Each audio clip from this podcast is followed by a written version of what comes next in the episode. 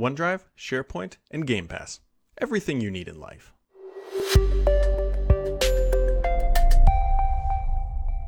But before we get started, today's podcast is brought to you by my friends over at Devolutions and ITPro.tv. You can find links in the description of this podcast, and we'll have a bit more about them here in a second. But it has been another good week. Doing this means it's Friday, which means that uh, we're about at the end of the week, and hopefully your week was wonderful.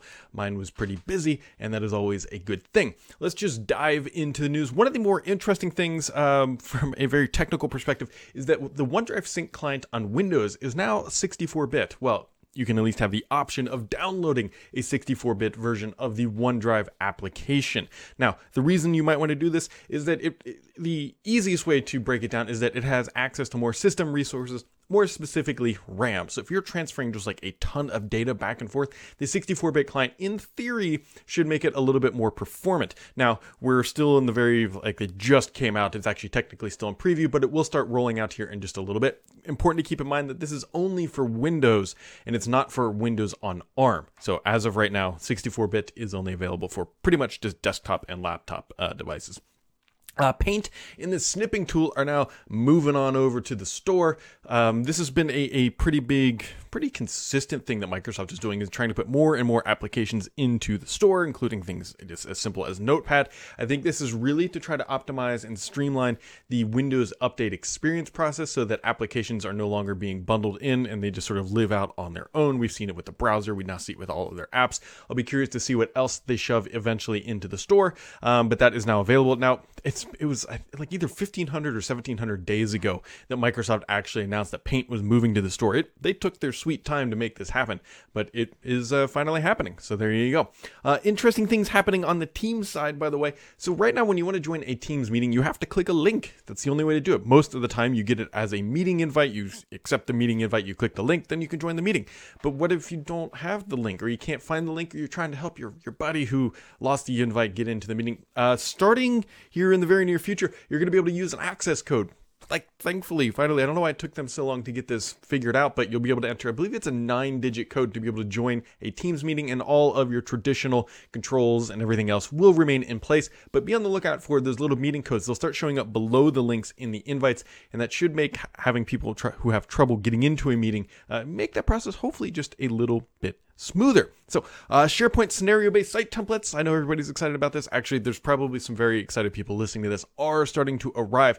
Now, what this allows you to do is to take a SharePoint site and apply a template to it. It's very very simple, but there's scenario based templates pre-defined and makes it a lot easier to stand up a SharePoint site very, very quickly. Now, this the important thing here is to note that this is for new and existing sites. So if you have a, a, a cumbersome site and you're trying to just refresh it or update it, these site templates might be a very easy way to do that also the very convenient way to keep consistent um, navigation and, and documentation experiences across your entire intranet using these tools. That's a pretty important point because hey, a lot of a lot of sites right now are sort of custom built or cu- custom defined.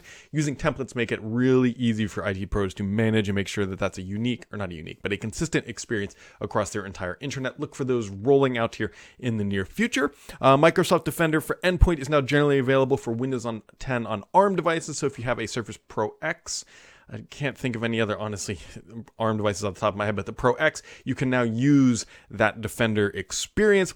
Also, LinkedIn is denying a report that they had uh, a data breach involving 500 million users. Now, this is this came out like late last night. This has also been, I believe, impacting Facebook. What I believe that they are referring to is that somebody has built a tool that goes through and just scrapes effectively publicly available information on these sites and then sort of lines it all up. So it looks like a data breach, but both Facebook and LinkedIn are kind of saying like, hey, this isn't really a data breach. We weren't hacked. They just used a tool to scrape all of our data. And so it's up to you whether to determine whether or not you think this is a true data breach or whatever you want to call it. Um, it's sort of interesting from the, the idea that, hey, you don't really need a data breach to have all your information stolen, which is why you got to stay on top of your personal privacy security, which maybe that's an episode for another podcast uh, because there's a lot you probably can and should do when you you think about putting information online. And so just keep aware that people are building tools that scrape Facebook, scrape Twitter, scrape LinkedIn, and then, then they just drop it all together, align it, and it builds a pretty nice portfolio of you. Um, and if that sounds familiar, that's what all the advertising companies have been doing for years. So it's not exactly new. I mean, this is something that has just been been floating around and something that's been been capable. Um, and social engineering is absolutely a thing. And I honestly think that social engineering is probably a bigger threat to most environments than say like a true traditional hack because phishing campaigns are, are so much easier and so much eh, more effective to execute. Couple clicks of a button, fire 500 emails at an organization, hope somebody clicks the links and gives you their login. Then you can weave your way around and uh, you know work from there. So those are sort of the big tech highlights. Google I/O was also announced. Um, May is happening uh, next month. Uh, build is also officially now happening at the end of May. We already knew these things pretty much. Um, I guess Google I/O technically is new. Also, uh, E3, since we're on the conference kick, will also be happening, but it'll be, uh, I believe, online only as well. So, uh, before we jump over to the gaming news, let's just take a listen here from our friends over at Devolutions. Remote Desktop Manager helps you centralize, manage, and secure access to remote connections, tools, and passwords on a single platform. Streamline your daily workflow with powerful automation tools and securely launch remote sessions without even seeing the credentials. No more pesky sticky notes with passwords on them. All right, let's dive into the gaming news of the week. There's been some news and information, not some of the big bombshells that we've seen in previous weeks, but there's definitely some notable items worth pointing out. First off, uh, Microsoft announced a bunch of Game Pass games coming to Game Pass. I'm not going to go through all of them, but there is very one that uh, a very significant one that is worth pointing out. Now, GTA uh, 5, GTA V, whatever you want to call it, is back or it's on Game Pass. But one of the things that's worth pointing out is that it now supports touch-enabled controls, which means you can play on your mobile device, on your Android device, hopefully iOS here soon, and on the PC even sooner. Um, but you can definitely play that now using xCloud, which is a pretty big deal considering that you can now just log into your service that you're already paying for and just play this game wherever. Um, GTA V is a very popular title, so seeing that it is now supporting cloud controls, or touch controls, I should say, is a pretty big deal. Also, MLB, the show, which we already knew was coming to Game Pass on day one, um, it, it was made very clear that this was an MLB decision and not a Sony Studios decision. I think that was pretty obvious from the get go, uh, but it is now officially out there and stated that MLB was like, hey, we want our title on more platforms platforms, and Game Pass looks great, and so that is why that is all happening. Um, also, one of the more interesting things, and I'm still working on trying to gather more data. Look for probably a video next week about Outriders performance being in Game Pass. It looks like it's doing honestly pretty darn well. Like every time I looked at it, it's usually like Call of Duty Warzone or Fortnite or like flip flapping between one or two. And then you'll always see Out, Outriders has been near the top. The reason why I think this is incredibly interesting is that this is one of the first larger titles to land on Game Pass that from a third party studio on day one. It, there's Microsoft, and there, I'm sure there's some marketing deck somewhere inside of the world of Microsoft. I'd really love to know the pitch that they went to Outriders with in the performance and the business model that made this happen because this is a, a really this could be a pivotal shift in the way we think about the gaming industry and the gaming services and buying games in general. Still working on, on like the narrative of how this all ties together, um, but I think there's some really fascinating data here about what could be happening to the future of the gaming industry. Uh, also, things happening in the world of gaming. Halo is getting keyboard and mouse support uh, on the console, so this is really cool. And this is uh, this is kind of like plays into that like gaming shift narrative. Now, now that the Xbox Series X, and we'll use that one as the example, is it's a 4K gaming machine at a, a respectable frame rate and uh, at, at, a respectable frame rate. Um, you know, I don't want to say it's always 120 frames per second because it depends on the title and everything else. Um, but it, it's you know you're looking at a high-end gaming machine, which really kind of separates like where does the gaming PC fall in and where does the console line differentiate when you have keyboard or mouse support because in my opinion, playing games on a console offers a better experience from the lack of potential cheating perspective. Cheating has been rampant uh, in games like Destiny, uh, also like Warzone. I don't know about Fortnite personally, but when you play them on the console, the likelihood of running into a cheater running an aimbot is ex- is significantly less than playing on a traditional PC. Now, one of the reasons why people would typically play on a PC is because keyboard and mouse support is generally believed to be superior than, say, a traditional key- uh, controller, and most people people would agree with that. I typically do as well, but I still prefer controller. Anyways, but if you can get, let's just say 60 frames per second at 4K, and you get HDR, and you get everything else that PCs have offered along with keyboard and mouse support, what is the true benefit of playing on a PC? Well, you can make the argument that, hey, I don't need Xbox Live. Um, that is a very valid point. Hey, I prefer to use Discord. That is, again, a valid point, although there are workarounds on the console side, and Microsoft might even be buying Discord to make that uh, a true reality. And so it, it really blurs the line, unlike things we have seen in traditional years where PCs at the, at the time of launch uh, were just so far ahead of what consoles could already do. I'm, I'm sure that you can make the argument like, hey, the best in performance still happens on PC. Absolutely. You go out there and you spend um, a couple grand on getting a 3090 with 64 gigs of RAM and a 120 hertz monitor and everything else. And it will outperform a Series X, no question about it. And that gap will only increase. That being said, the benchmark of the industry has always been 4K 60 frames per second. If you're getting that on a console with keyboard and mouse support, is it worth the trade off to have a mostly unhacked experience? I I think there's a pretty valid argument for that, and I, I really do because there's nothing worse than getting wall glitched or, or aimbotted um, when you're trying to play Destiny or Warzone, um, and so I don't know. It's an interesting dynamic. It's interesting dynamic. So, uh, other interesting dynamics that you should be aware of comes from my friends over at itpro.tv. You can go to itpro.tv slash SAMS for a 30% off coupon because staying trained and staying educated about what is happening in the world, there's so many things happening when you have things like Hafnium, you, you have just hacks and exploits happening all over the world and staying on top of your training and making sure you're upskilling yourself is always paramount to staying ahead of the industry. And honestly, it's just good for your personal growth, good for your corporate growth. So head on over to itpro.tv to learn more about IT Pro related skills and everything else you need to be a successful IT Pro and to continue to grow your own skill set. They have very reasonable rates for both personal and um, uh, business offering. Again, itpro.tv slash SAMS for a 30% off coupon. Go get yourself upskilled. And uh, thank you to them for hanging out with this episode. So uh, we're going to jump over to the questions of the week because there are, candidly, a lot of them, which is awesome. Uh, I always tweet these out at BDSAMS on Twitter, roughly speaking, about noon to 1 o'clock somewhere on Thursdays. Um, and so we are just going to dive in here. Helix2301 says, Where do you see teams for family going. Right now, I see it not going very far.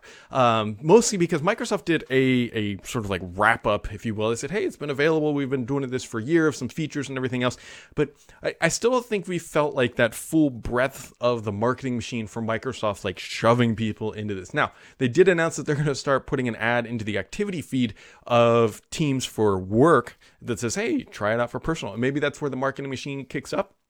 Microsoft really tries to push them there. I think this thing will continue to exist, mostly because it's just a subset of features that are already being built out for the corporate customers with Microsoft just repurposing them to support an MSA or your, your Microsoft account. So I I don't know honestly where I see it going. There's so many things that are up in the air, especially things with like Discord um, potentially joining in. We still haven't quite figured out the full narrative of like Teams for Life or Teams for Consumer and and what's happening with Skype.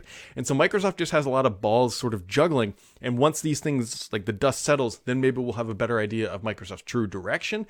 Um, I if I was placing bets, I don't. The, the, challenge with Skype is that Skype is such a powerful brand name in the world of consumers. Like people just like, yeah, just call me on Skype. It's kind of like a Kleenex thing, even though they might mean Zoom or Google Chat or whatever. And so that's the only struggle is seeing them like try to potentially put that rest put that to bed only because it has a powerful marketing machine behind it so i don't have a great answer for that one mostly because i think it's way too unknown about microsoft's true com- commitment to supporting the the non-work iterations of teams uh, Ross says, uh, "When can we? When we can travel internationally again? Where is the first place you would you would go to?"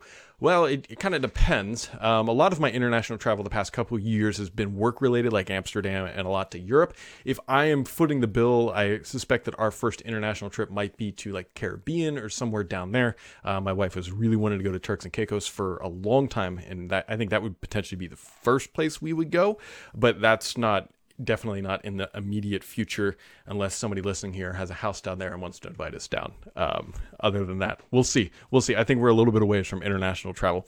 Uh, Usman says, "Why does Game for P- Game, pa- Game Pass for PC use Windows Store games slash MSIX packages instead of regular .exe that are found on other stores. Well, part of it was, I believe, a mandate from corporate to use the MSIX uh, packaging, and I think that was part of the big deal. There's no, I don't think there's a, a really great reason for why it's using one versus the other. There was a time where the Windows Store was supposed to be the be all end all for Microsoft, and we already know that that's not really the narrative that's playing out. It wouldn't surprise me if they ever did switch back to just a, a clear clearcut.exe. Um, but for now, I think it's more so that it's like, hey, that's how we had been doing things, and that's why they are continue to um, to do it. Uh, Sydney 2K says, my employer used to be part of the home use program, and I used to be able to get a purchase a copy of Office uh, with a wildly discounted price. Two years ago, though, my employer quit the program, much to my dismay. I understand that the Office 365 subscriptions can now be got under the home use program. My question is: Is there any way to get Office 365 subscriptions at a discounted price, similar to how Xbox Game Pass Ultimate subscription works? Uh, I don't. So Sometimes the easiest way to get a discounted Office 365 subscription occurs at Microsoft's own events. Like if you go to Ignite, I remember them offering discounted passes there, uh, sometimes at Build as well. So it kind of just depends on what you are doing here. Typically, I mean, if you're only doing it for yourself, I believe it's like seven, 65 bucks or something like that. Just check on Amazon. I've seen it as low as 40 something uh, when some companies are using them as like a, a sort of like a, a loss leader. Um, but there's not a whole lot of a whole lot of like, hey, here's the easiest way to get it for cheap. Because the home use program, you're right, it was like five bucks or something. It was something really, maybe that was the the um, education discount I was thinking of, but it was really, really heavily discounted. Um, and he says, also, is it worth subscribing to Office 365 purely for the extra OneDrive space? I personally think it is. I mean, if you look at the comparison of, let's say, like a Dropbox, what they charge for one year of storage, if you just do the same on OneDrive, um, you pay a, a, very comparable rate, and then you get all of the Office apps uh, alongside with it. Uh, Bishbash2 says Surface Earbuds 2, any noise, or should, should say lack of noise because I believe uh, the noise canceling. Anyways, uh, maybe around the Surface Duo 2 timeframe. I, ha- I haven't heard anything other than the Surface Earbuds just haven't been selling that well. And so I don't know. I, I would assume that we'll see version 2 because Microsoft typically does a couple iterations to see if they can get any true traction. Um, but I have not personally heard anything yet. Um, Bang & Olufsen Beoplay portals. What do you think? There's a video on this channel. Just scroll back, uh, talking about how I think they are probably fine. I think they're just carving out that, that high end niche market uh, inside of the console world of Microsoft, and I think there's a space for them. They're just not going to be a mass market device. Is the short uh, version of the long story. Uh, Polgatha says Microsoft is changing the icons in File Explorer how do you do you think they will change the layout as well? Uh, when do you think the rounded corners will appear in Windows? Windows the rounded corners will appear in Windows, I believe, in the fall uh, with Windows 20, Windows 21 H2, or what we now refer to sometimes as Sun Valley. So look for that uh, in the fall, but look for a, a Windows focused event like what's hap- what's next in Windows. Um, I think in the spring. So be be on the lookout for that. Uh, also, File Explorer stuff. There's a really tough issue that Microsoft has to deal with with File Explorer. One, File Explorer is primarily by used by power users for the most part, and changing that up is really dicey. Remember when they moved the changed the start menu and everybody kind of lost their mind and Windows 8 completely tanked from it? I don't I'm not expecting Microsoft to do a complete overhaul of File Explorer. We I say that with a caveat. Microsoft wouldn't do a File Explorer overhaul without leaving the traditional file explorer because people like myself are very quick at moving and navigating around in there and changing that workflow up is going to anger a lot of people. So i expect to see just minor updates improvements things like icons. We've already seen some, seen some spacing updates as well and so that is the route that i would expect uh, microsoft to take. Uh, let's see. Uh, yoshi says i saw some rumblings on a possible xbox uh, kojima uh, partnership what do you what are your thoughts on this possibility i think my thoughts are that i need to save that for another uh, time because i would i would just keep your eyes on that um I, I, probably mispronounced that too i always do anyways i would keep your eyes on that that's about about what i would say um yeah. Uh, NGC224 says, any chance of a Zeta Developers Edition at Build? It seems it would help uh, with the fall launch. I'm not quite sure what Zeta, meaning before beta? Um, I don't. I I I don't know. Um, I Microsoft. Ooh, that's a good question. I don't think so. I don't think so. Um, we will see. Uh, Will says, any news on the update of the Surface Studio and Surface Book Design updates? Surface Book Design update, I would be paying attention to the fall, is uh, where I would be placing my poker chips. Um, very confidently right now. I'd be looking for the fall for a design update on the Surface Book or something along those lines. Not exactly sure on the Surface Studio. Um, the device exists and is built and could go out realistically at any time, but I don't know if Microsoft what Microsoft's actual plans there are at this time. Triple Played says, "Will Xbox game streaming ever include purchased games outside of Game Pass?" Interesting question. So the idea here is like, "Hey, I bought a game outside of Game Pass. Can I play it now inside there?" Uh that's a difficult. Uh, so technically, is it possible?